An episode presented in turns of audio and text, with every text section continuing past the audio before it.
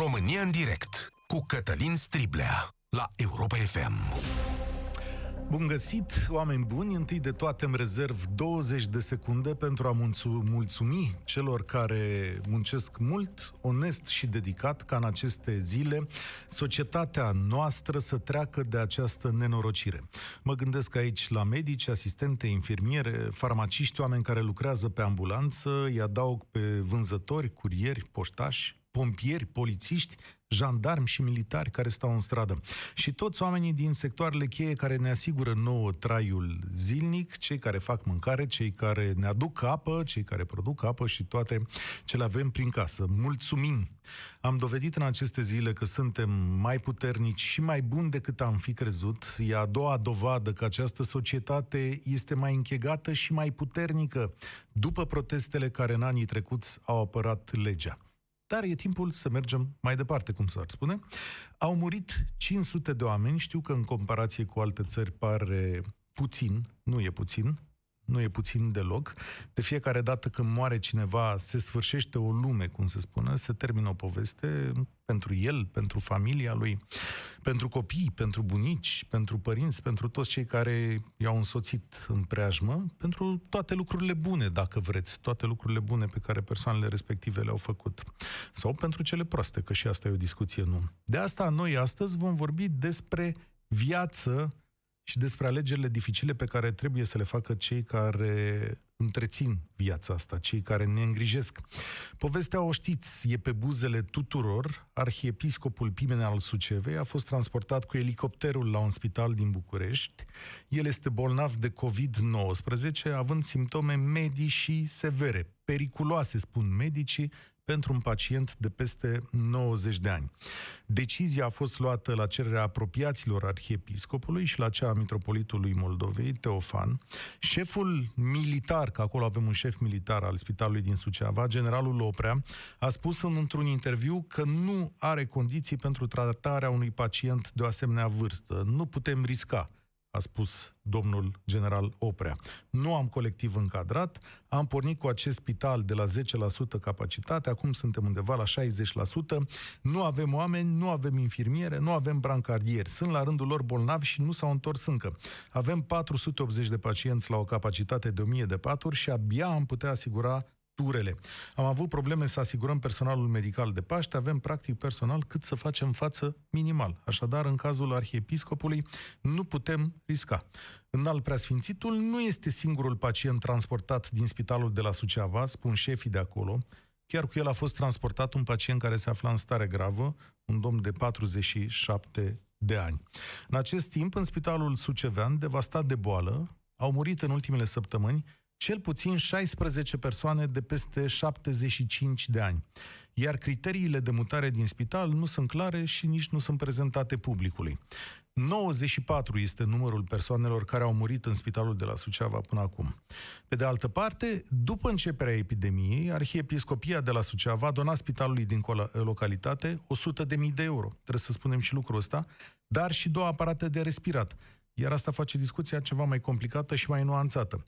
Este evident că Pimen este privit ca un binefăcător și ca o personalitate locală, aproape ca un demnitar. Este în obiceiul locului și al țării ca lumea să vină și să ajungă la cel mai bun medic din București. Noi înșine ne căutăm scăparea către cel mai bun doctor, să nu fim deloc ipocriți. Țara are chiar legi care îi pun pe demnitar în fruntea salvării. De exemplu, la spitalul militar sunt pregătite paturi și ventilatoare pentru miniștri, premier, președinte, dar și pentru parlamentari. Este evident că nu e o egalitate, deși în lege ea e trecută, și nici echitate. Până unde se merge însă cu ea? Viața este valoarea supremă, iar de aici decizia de a-l transporta pe Pimen într-un loc mai bun este greu atacabilă, aproape imposibil. Totuși, care sunt acum, în cea mai grea criză, criteriile după care se trăiește mai mult și mai bine, și după care se trăiește și se mare? Cum este construit acest drept? Care credeți că ar trebui să fie criteriile pentru a acorda un tratament mai bun, vă, vă, vă întreb astăzi?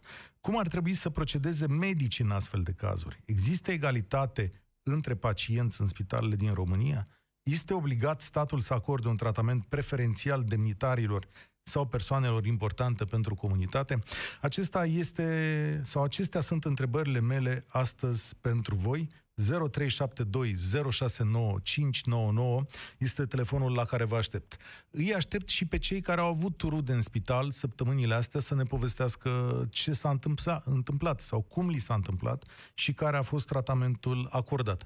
De asemenea, aș vrea să vorbesc și cu medici astăzi. Dacă există medici care ne pot explica aceste decizii, ele sunt în egală măsură importante pentru că vreau să înțeleg cum procedează un medic. Eu am o listă despre cum s-a procedat în alte țări. Am criteriile de salvare a unui om din Statele Unite. Au fost publicate acolo și o să vreau să aflu și o să vreau să vă povestesc dintre ele. Și nu vă ascund că la un moment dat cineva de la PNL, o doamnă, o să revin la acest mesaj, a, a spus în felul următor. Nu există egalitate între oameni. De aceea a fost transportat. Nu a existat niciodată și nu va exista. Au încercat unii și nu le-a ieșit. Așa stau lucrurile. Să pornim de la Ludovic. Bine ai venit la România în direct. Salut, Cătălin. Uh, din păcate, așa stau lucrurile. Egalitate între oameni nu există, numai pe hârtie. Uh, întotdeauna uh, va, a existat, există și va exista ca uh, niște reglementări, poate scrise sau nescrise, ca cei care conduc instituții să fie tratați preferențial și prioritar. Ca nu sunt medic, cunosc medici, natura meseriei face să cunosc destul de mulți medici, uh, care în momentul în care ajung, ajunge un pacient la, la el, uh, nu contează de unde vine acel pacient, ce, ce meserie are, ce m- rol în societate are. Problema este că până ajunge la acel medic, uh, pacientul trece prin niște, prin niște fulgi caudine și ajunge la acel medic numai anumiți oameni care sunt importanți. Cine, cine are o pilă, Ludovic? Să spunem așa, pentru că așa e drept și cred că fiecare dintre noi a trecut prin situația asta. Și tu și A. eu am mers la medicul pe care ni-l dorim și sperăm să ne și primească. Exact, exact. Unii- Uh, unii au pile, dar alții au bani. Da, să spunem, adică lucrurile sunt foarte clare. Mhm. Uh, Nu trebuie să ne ascundem după deget. Dom'le, mă, egalitate. Dom'le, egalitate există până într-un anumit punct, da? Până când te naști. Bun, bun. Aici am căzut de acord. Fii atent însă. În aceeași perioadă, dar în ultimele săptămâni, în același spital, 16 oameni de aceeași vârstă cu a, în alt preasfinției sale au murit. În aceleași condiții, în același spital, uh, cu fără personal, fără ce mai trebuie acolo și așa mai departe. Explică-le lor, familiilor lor, că egalitatea există doar până într-un anumit punct. N-am cum să le explic. Deci, explicații nu sunt. N-ai cum să explici. Uh, indiferent uh, că ești uh, uh, om de rând sau om de stat, decesul unei persoane apropiate, indiferent cât se face pentru acea persoană, uh, ți se pare că uh, este puțin ce s-a făcut. Am trăit aceste momente la moartea părinților. Uh, mi s-a părut că n-am făcut tot ceea ce trebuie, cu toate că am umblat cu ei pe oriunde s-a putut și m, dar ce se putea face omenește posibil? Pentru Doar că, că toate aici, sunt- da, știu că omenește posibil, Uh, îl calculăm la nivelul nostru. da, Doar că că aici eu te ai- pun la aici- încercare. Ei văd așa și pot să spun în numele unui astfel de pacient care a pierdut o mamă acolo sau un bunic. Dar poate dacă îl duceați și pe al meu la București scăpa? Nu se știe. Nu Da se știe sau și nu? asta e adevărat, sigur, că un medic Nu se poate să știe. spună asta, sigur, corect. Nu se Da. știe. Deci, în, fața, în fața morții, toți pierdem lupta. Că Da, da, pe sigur, câte cineva sigur. că am pierdut lupta cu viața. Sigur. Dom'le, nu se poate, n-am pierdut lupta cu viața, că atunci trăiesc. Eu Am n-aș pierdut vrea să lupta cu înțeleagă moartea. lumea de aici că decizia asta e un fel criticat. Deci viața este un element sfânt, da? Și facem Este. eforturi mari să salvăm Este. pe toți. Da? Exact, exact. Numai că, numai că aceste eforturi, indiferent cât de mari sunt, nu se știe dacă... m, Eu sunt ateu, deci nu cred în, în cele sfinte. Da. Da. Da? Uh, îmi place să ajut oameni, indiferent, deci nu are treabă cu religia. Una este să ajut și alta este să, m- să fii uh, uh, mojic și să te, te, te menești în fața unor icoane sau unor uh, slujitori care se dau drept slujitori a unor zei. Nu are importanță. Fiecare cu credința lui. Îți mulțumesc uh, tare Dar mult. aș ajuta, aș ajuta da. și pe Pimen și pe ceilalți da. cu cât aș putea Așa ca e. să trăiască fiecare. Asta e o concluzie nu... foarte bună. Și vreau să vă mai... Îți mulțumesc tare mult, Ludovic. Vreau să vă mai spun ceva. Marele noroc al României este că noi încă nu am fost puși în situația să nu avem ventilatoare, să nu avem paturi destule și așa mai departe.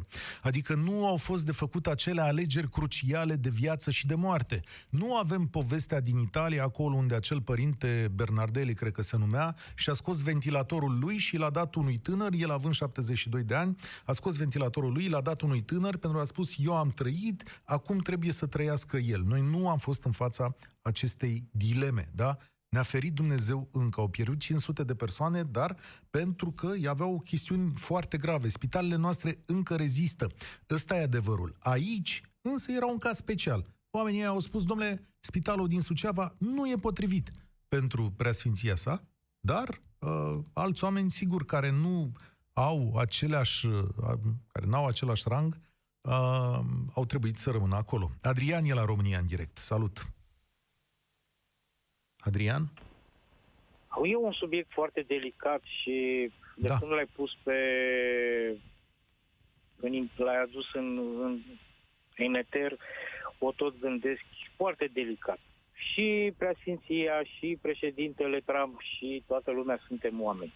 Suntem ființe umane și, din păcate, uh, lucrurile merg așa cum ai spus. Suntem tratați total diferiți dar problema mea cea mai mare este că medicul, când ajungem la el, el ne tratează diferit. Asta este părerea mea și noi nu avem acces la medicamentele și la tratamentele la care cei care au bani sau au pile, cum ați mai vorbit mai devreme, au acces.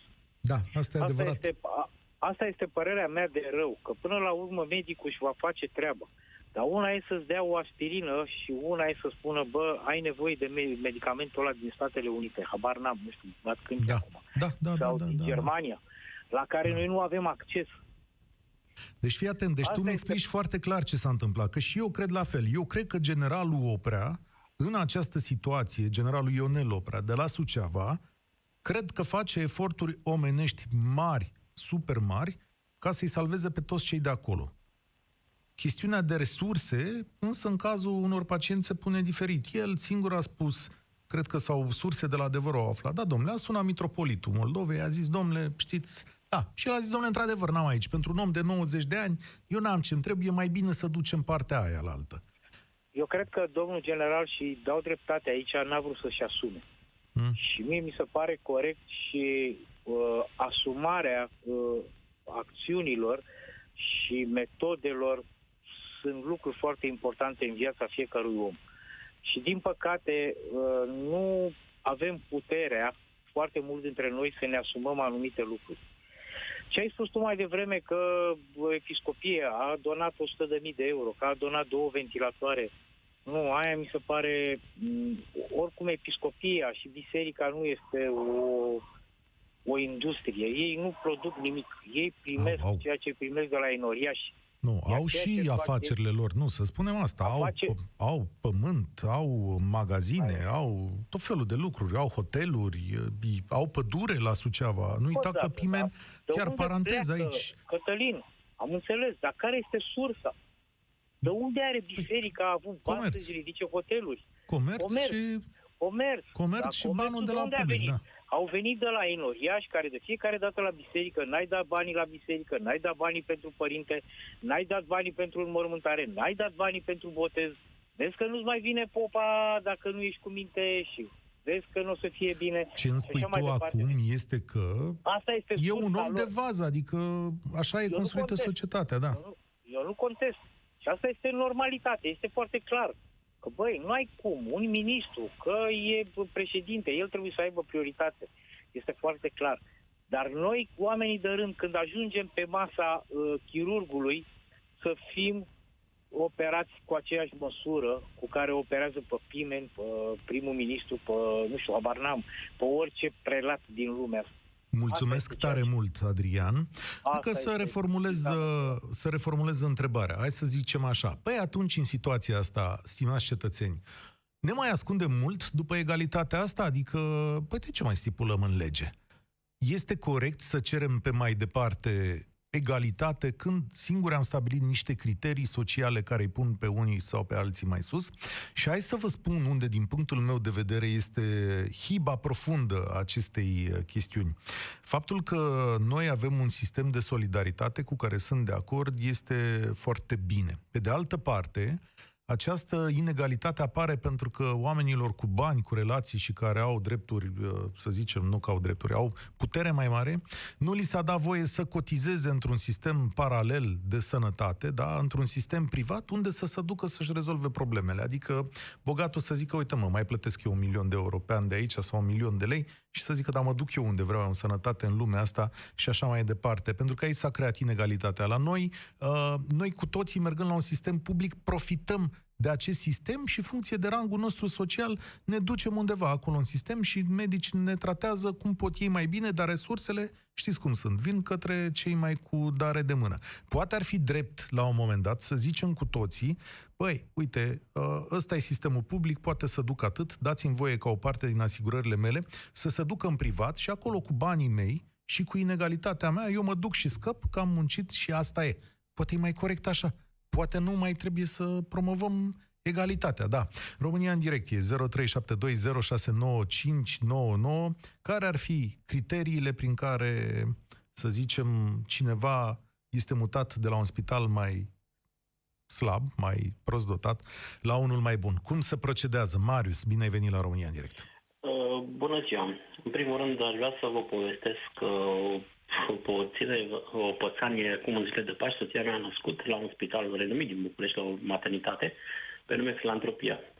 Vreau să vă spun doar atât și să țineți minte cu toții. Ceea ce ni se arată la televizor este o mare minciună, sau la radio, sau la știri, oriunde. Mm. Pentru că ce este în realitate acolo nu este adevărat. Adică? Iar soției, adică soției mele, a născut, a venit cineva duminică și i-a spus că fetita o să facă hiter și în momentul acela vreau să vă spun că până luni la ora, adică 24 de ore n-a venit nimeni să o vadă. Și după aceea îi spune că are sever. A ajuns să aibă hită sever.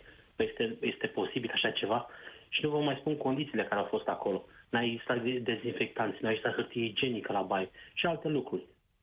Mm-hmm. Deci Iar... zici că n-au oamenii ce le trebuie. Păi nu știu, de la televizor exact. asta se arată. Nu înțeleg de ce spui păi, tom, că se minte păi la asta, televizor. Că... Păi nu, se spune că totul este în regulă Păi și nu, este asta okay. spun oficialitățile. Colegii mei, păi ziariști, arată în fiecare zi că nu e în regulă. Din și potrivă. acum se profită, se profită de acest acces interzis, care îl înțelegem cu toții. Nu avem voie să mergem, înțelegem. Se pare că România au înțeles acest lucru și se pare că respectă majoritatea dintre ei, în afară de cei care ați enumerat din emisiunea de ieri. Dar Problema este în felul următor. Dacă nu au spitale ce le trebuie, de ce nu ne lase pe noi, mai ales pe mine ca părinte, să aduc de acasă? Păi e la fel de periculos în perioada asta să aduci lucruri din afară. În perioada asta, în rest, nu știu cum stau lucrurile. Dar tu știi bine că adusul de acasă... Adusul de acasă a fost o chestiune întotdeauna și copilul meu s-a născut tot la filantropia și tot uh, cu niște lucruri aduse de acasă s-a procedat. Da, da, dar mie nu mi s-a dat voie acum să aduc da. Nimic. Păi da, Iar e noi peri... suntem, niște, suntem niște oameni ca și dumneavoastră, ca și alți, mulți dintre români, că nu putem să spunem toți, avem uh, ceva școală și ceva alte lucruri în care putem în același timp să, să fim atât de coerenți și atât de... Reformulez. Dacă ar fi fost, dragul meu, o soție de demnitar sau dacă ai fost, fost parlamentar... Cu, sigura, crezi... cu siguranță ar fi fost tratată altfel și este tratat astfel. Asta este ce se întâmplă de fapt în statul mafiot român, că asta este statul român. Nu este nimic altceva. Exact uh, ce s-a întâmplat acum, n-am nimic cu prea cine este, sunt creștini, dar oricum nu, nu le suport că n-au kilograme de aur la gât, așa mai departe, că nu asta a spus Isus în uh, pildele sale și în toate lucrurile pe care le-a arătat acum 2000 de ani în urmă. Uh, este, se vede foarte clar. Este vorba că trăim într-o societate în care un stat mafion ne conduce. Pentru că în loc să avem aceste lucruri cu mult timp în urmă, când s-a aflat peste tot că acest COVID, că este din 2019 decembrie, este fals, este de mai mult timp și mai mulți români l-au avut înainte. Uh, în momentul acesta, în loc să ne vedem de specialii noastre și ne spune că totul este bine, exact ca spitalul de la Suceava, acesta care spuneți că a fost transferat de acolo. Păi este foarte clar, a fost decorat. De ce a fost decorat și a fost, i-a fost retras decorațiunea? Că nu a făcut ce trebuie. Dar nu, dar a zis omul ăla care e șef la spital de acolo. Zice, domnule, l-am trimis pe preasfințitul pentru că noi chiar nu avem ce ne trebuie aici. Problema în, se în pune că unii sunt acolo, respect. alții în altă parte. De ce nu-i scos pe toți? Eu asta vreau să întreb. Uite, nu păi avem ce, pentru, ce ne trebuie. De ce eu nu sau dumneavoastră, pentru că da? eu sau dumneavoastră sau alții ca noi, nu avem acea titulatură, în primul rând. Sau noi nu suntem senatori sau deputați sau Fii atent. Îți mulțumesc tare mult. Am să... Cred că o să, o să fie așa o mică critică. Țineți minte că de la Suceava a fost adus la București un domn deputat sau ce-o fi fost el care suferea de diaree? Mai țineți minte povestea respectivă cu elicopterul, nu mai știu dacă era smurt sau altceva. Doamne, ce tantam a fost atunci și ce nervoși uh, am fost cu toții. Astăzi suntem un pic mai pioși, uh, vedeți că e mai cu mănuși critică așa la adresa mm, deciziei, pentru că înalt preasfințitul este, are o vârstă, pentru că e față bisericească și lumea e cu, mai cu băgare de seamă. Dacă, în schimb, Uh, era transportat un domn parlamentar, cred că toată lumea uh, lua foc de-a dreptul uh, la propriu, așa, și spunea că, domnule, inegalitatea asta devine insuportabilă. Asta să vedeți că există paliere diferite apropo de inegalitate și inechitate în viața noastră și că lumea interpretează cu nuanțe fiecare episod de genul acesta. Victor e la România în direct. Bine ai venit! Îl avem? Ia să vedem. Hristos a înviat. Adevărat a înviat. Te ascult, și Victor. să îmi cer iertare de acum dacă spun ceva greșit tuturor. Uh, mai spune undeva într-o anumită carte pe care unii au citit-o, alții nu, că să arunce cu piatra cel ce n-a greșit niciodată. Văd că se aruncă cu piatra în toate direcțiile în zilele astea, uh-huh. mai mult sau mai puțin. Uh, și n-aș vrea să fiu ipocrit uh, și n-aș vrea ca toți ceilalți să fim ipocriși, să spunem că suntem egali. Nu suntem egali sub nicio formă. Mai puțin sau mai mult în alte state uh, pe care vrem să le numim civilizate, dar în România, că vorbim despre România în momentul de față, nu suntem egali. Și uh, sunt foarte multe de discutat pe tema asta. Uh, veți vedea sau mulți dintre noi și cei care ne ascultă au văzut că de fiecare dată sau de multe ori când au mers să stea la rând, a intrat în fața lor uh, o persoană mai importantă, da, cunoaștem. Eu am încercat să mă da. programez da. la medic și uh, n-a reușit decât peste patru luni, după care uh, mi s-a spus, uh, v-a luat la telefon că dacă uh, reușesc altfel, s-ar putea să fiu programat mai repede. Așa uh, e, da, e parte din realitatea nu noastră.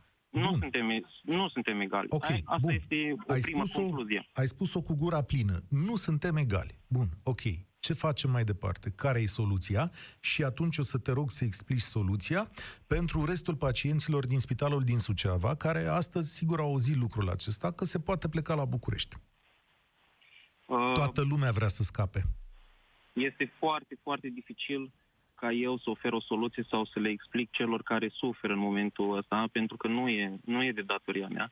Cred că cel mai și cel mai important ar fi ca la un moment dat, cât mai devreme, al nostru guvern și ai noștri demnitari să se trezească și să ofere uh, spitale, nu biserica trebuie să ofere spitale, guvernanții trebuie să ofere spitale, să le construiască, să ofere calitate în servicii pentru toți cei care sunt în anumite părți ale țării. Orică sunt la Suceava, orică sunt la Cluj, orică sunt la Timișoara, toți trebuie să beneficieze de aceleași servicii și să nu fie nevoie ca să trimitem pe unul care este mai în vârstă sau mai puțin bolnav sau mai bolnav la București sau altundeva. Asta ar trebui să se întâmple.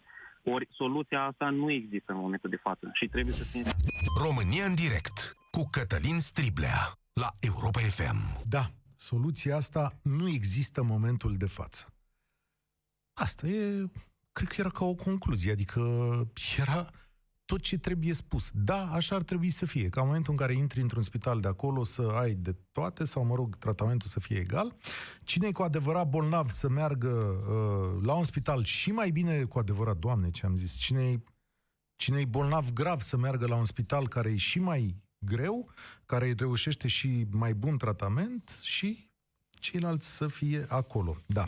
Uh, e greu să le explici altor oameni însă cum stă treaba. Uh, noi nu am fost, uh, noi nu am fost în situația pe care o am în față eu aici, a spitalelor americane care chiar trebuie să aleagă între viață și uh, moarte. La noi s-a ales pentru îngrijiri mai bune. Uh, am aici o foaie care este într-un spital american, e un regulament dintr-un spital american din uh, Seattle, care spune așa că suntem într-o perioadă de resurse limitate, trebuie să fim foarte atenți, pacienții care au cea mai bună șansă de viață sunt prioritatea noastră. De asemenea, vom face evaluări în privința modului în care oamenii vor primi ventilatoare, se scrie acolo. Unii pacienți care sunt extrem de vulnerabili și bolnavi și a căror viață este puțin probabil să fie prelungită, nu vor primi acest tip de ventilatoare dar vor primi medicamentație care să le aline, să, să le aline suferința. Printre bolile care vă fac ineligibil pentru un ventilator, spune acest regulament, sunt uh, atacuri de inimă severe, dar la fel boli de plămâni grave, uh, căderea rinichilor sau, sau cedarea rinichilor sau a ficatului. De asemenea, cei care au cancere terminale nu vor primi ventilator, de asemenea, cei care au arsuri mari sau vin în urma unor accidente nu vor primi ventilator, da? Oamenii aveau un regulament acolo ca să aleagă între viață și moarte. Sigur că e mai lung decât v-am citit eu aici. La noi nu e cazul. Ne-a ferit Dumnezeu. A avut grijă de noi să nu fim în fața acestor alegeri. Încă rezistă sistemul nostru sanitar. Noi vorbim aici despre egalitate în privința condițiilor de tratament, da? Și am plecat de la acest caz în care o altă față bisericească a fost adus la tratament declarat mai bun de statul român. S-a spus, la București e mai bine față de alți oameni care au rămas acolo și care speră și ei la mai bine. Dar acum știu că nu au tot ce le trebuie. Asta este evident. Cum facem mai departe? Căci și ascultătorii noștri au stabilit că inegalitatea e o constantă a vieții noastre și că ea uh, trebuie să, sau mă rog, există indiferent că vrem sau nu. Ana, bine ai venit la România în direct. Um, bună, Cătălin. Uh, hai să restabilim puțin echilibrul la pioșenie, lipsă de pioșenie. Uh, eu sunt puțin dezamăgită că l-ai pus pe același plan pe un preot cu uh, conducătorii țării. Pentru Ce că, sens? în vreme ce președinte, prim-ministru sunt vitali pentru guvernare, uh, un preot este un preot. Biserica este entitate privată. Nu cred că trebuie să punem egal între stat și biserică. Pot să-ți găsesc un milion de oameni în țara asta care îl văd pe Pimen la fel de important ca pe, știu eu, Sigur că Ministrul da, Sănătății. este treaba lor. Din punct de vedere administrativ însă, una este statul și guvernarea, alta este biserica. Pentru că dacă îl vedem pe Pimen la fel de important ca pe, mă rog, președinte, fără să dăm nume că, na, mă rog, Mhm, preotul și mhm. președintele, atunci trebuie să luăm preoții tuturor uh, cultelor religioase din Ah. România, nu? Crezi că dacă, Doamne ferește, cineva din Biserica Catolică, monseniorul ar fi fost bolnav, nu Păi beneficia? era deja la București. A, era deja la București. Bun, ok, să iau pe cineva unu, doi. echivalent de la... Eu n-am o problemă, n-am o problemă cu faptul că Pimen a venit la București. Întrebarea este cine a plătit drumul. Păi noi, statul român, că a venit cu echipul elicopter Păi, smurt. dacă el venea pe picioarele lui la București, și din nou, era treaba lui, era dreptul lui să-și caute un medic mai bun sau mai puțin bun. Dar Bun, întrebarea fii atent. este, nimeni până la Pimen în Suceava nu se califica pentru acel transport cu elicopterul? Ba da, și am spus asta, din spitalul de la Suceava au fost mutați pacienți către alte spitale, mai mulți Dar și în spre momentul București și în spre care Cluj. nimeni Adică a plecat din spitalul respectiv, nu mai era nimeni altcineva care să fie transportat? Adică s-a ajuns la bătrânul de 90 și ceva de ani cu comorbiditate, cu toate astea, până atunci toți au fost rezolvați? Nu știu să spun. A Pentru mai plecat că- cineva acolo, au fost doi. Nu știu să spun, nu știu să-ți răspund la întrebarea Iată, asta. iată, iată. De aceea spun. Uh, Și de sincer de aceea am sunat, pentru că în introducerea ta ai pus egal între Pimen și... Da.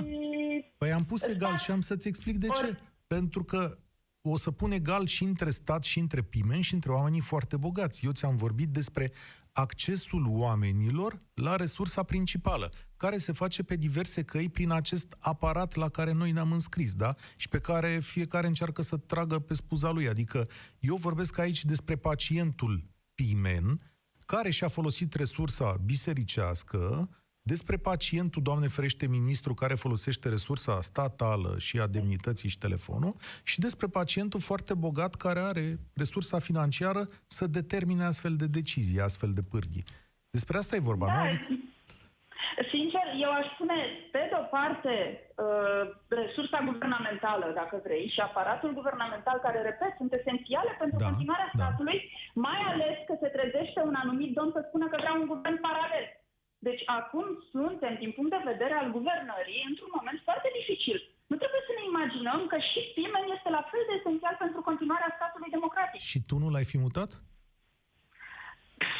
Aici este, din nou, dacă el era singurul care mai avea nevoie de mutare, poate că l-aș fi mutat. Am înțeles. Dar dacă rezolvam înainte, alți oameni cu mai bune șanse, cu, cum să spun, cu... Adică ai fi spus așa, stați părinte aici până vă vine Asta rândul. rând. Uitați, sunteți pe listă la numărul 8. Da, da. Dacă puteți să mergeți dumneavoastră cu salvarea bisericii, vă rog. Am înțeles. P- da, nu știu cum să inter... Adică stau să mă gândesc cam cum gândesc medici în situația asta, dar este evident uh, că nu gândesc la fel ca tine și Păi că da, s-a adoptat pentru că celălalt noi sistem. avem un reflex uh, care nu ne face neapărat bine să punem egal între stat și biserică sau între aparatele administrative, între sistemele statului și biserică. Ori biserica este o entitate privată. Să știi că eu Statul n-am român reflexul este ăsta. Eu încă ți-am stat spus... laic. Eu ți-am spus ce se întâmplă. Eu n-am reflexul ăsta din potrivă. Cine mă știe, știe că socotesc Păi nu, foarte tocmai. bine, dar eu ți-am spus exact ce se întâmplă ca să înțeleagă lumea foarte clar. Da, în țara asta, orică ești înalt demnitar, orică ești în altă față bisericească, ești tot acolo, ești tot în zona aia. Adică sistemul, aparatul te Din consideră păcate. de același rang. Numai că militez pentru contrariul, și anume, pentru a nu pune egal între stat și biserică, sau între reprezentanții statului și reprezentanții bisericii. Îți mulțumesc tare mult. Am Și de aceea am înregistrat sunat. punctul tău de vedere. Vreau să vă spun că la ora 2 va vorbi președintele Iohannis și asta ne mai dă vreme de ceva telefoane. Cristian, bine ai venit. Salutare tuturor. Uh, legat de subiect, uh, noi se pare că uităm anumite chestii esențiale. Și anume că, în primul rând, pe 3 aprilie, dacă am bine datele, uh, conducerea spitalului a, din Suceava a devenit o conducere militară. Da, am spus așa. Și anume că ar trebui să fie mult mai bine pregătit, să aibă o instrucție mult mai bună. Întrebarea din uh, această decizie este ce au făcut ei bine, dacă nu poate să aibă grijă de un pacient. În al doilea rând, uh, sunt uh, parțial de acord cu Ana dinaintea mea, dar uh, să nu uităm că mai erau încă 19 pacienți în stare foarte, foarte gravă, intubați deja, spre deosebire de prea fericitul Pimen, care la m, prima dată când a fost transferat, anunțul a fost că se află într-o stare de sănătate cât de cât ok. Deci Da. nu era o situație foarte gravă. Dar fii atent, îți dau În al acest doilea- exemplu din Mai. Statele Unite în care se spune așa, că prioritate la salvare au cei care pot fi mai bine, nu cei care sunt deja mai rău. Total de acord. Și răspunsul meu este dintr-un uh, uh, articol de pe Republica care scrie în care se numește Fiecare cu donii lui. Și este povestea lui Don Giuseppe din Italia despre care toată lumea a auzit, în care comunitatea a cumpărat un aparat de ventilație expert pentru dânsul și acesta a renunțat pentru ca un tânăr să poată să uh, trăiască.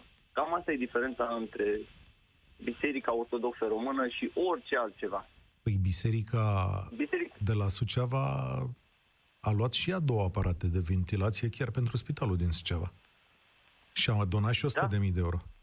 Și uh, 100 de, mii, 100 de mii de euro, dar punând în balanță câți preoți au ținut cont de toate ordonanțele militare, câți s-au supus și nu au făcut uh, uh, slujbe, câți s-au, uh, au purtat într-adevăr echipament de protecție și au îndemnat oamenii să stea în casă, că o să vină să le dea lumină și Și toate asta e adevărat. Și Eu asta cred e că adevărat. este, este o diferență foarte mare în felul în care vedem biserica, cum ar, noi o vedem cum ar trebui să fie și nu cum este. Noi uităm, de exemplu, despre în alta senția asta, că, la fel ca și uh, șeful Bisericii Române, a fost informator la securitate. Eu am trei Și asta e adevărat, da? Și asta e adevărat, bine că ai noi adăugat-o uităm- și pe Uităm asta. foarte multe chestii pentru că avem foarte mulți informatori și, Și oameni cum care au zici, stai, lucrat așa cu că- securitatea, nu numai în biserică. Domnule, a fost și, de informator exemplu, al Poliția Română. securității, cu ocazia asta nu-l mai scăpăm, dar e adevărat că nu știm nici ce păcate au ceilalți care sunt cu ventilatorul acum.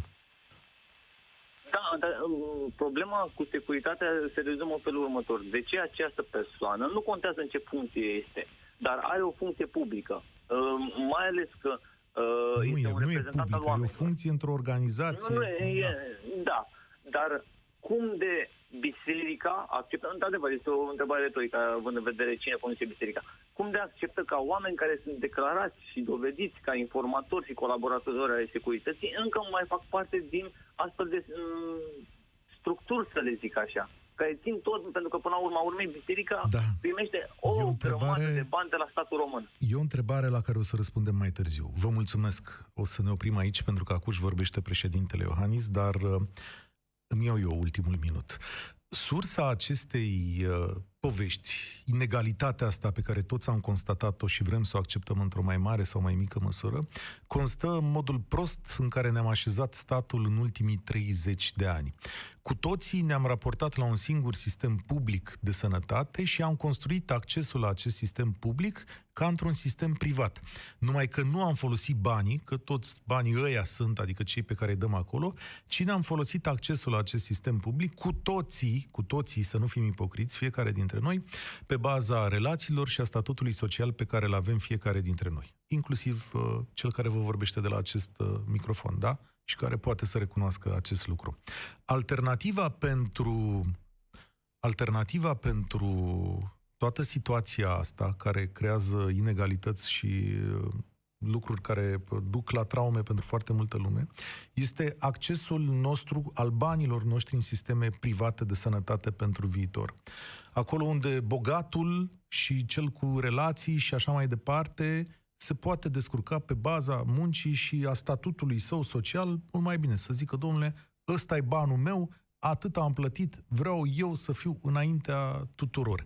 Pentru ceilalți din sistemul public, așa cum spunea un ascultător mai devreme, trebuie să facem tot ce trebuie astfel încât ei să fie tratați cu egalitate și aceeași disciplină ca în totdeauna și le mulțumesc medicilor care știu că fac aceste lucruri bune în aceste zile. Ne reauzim cu președintele Iohannis în 3 minute.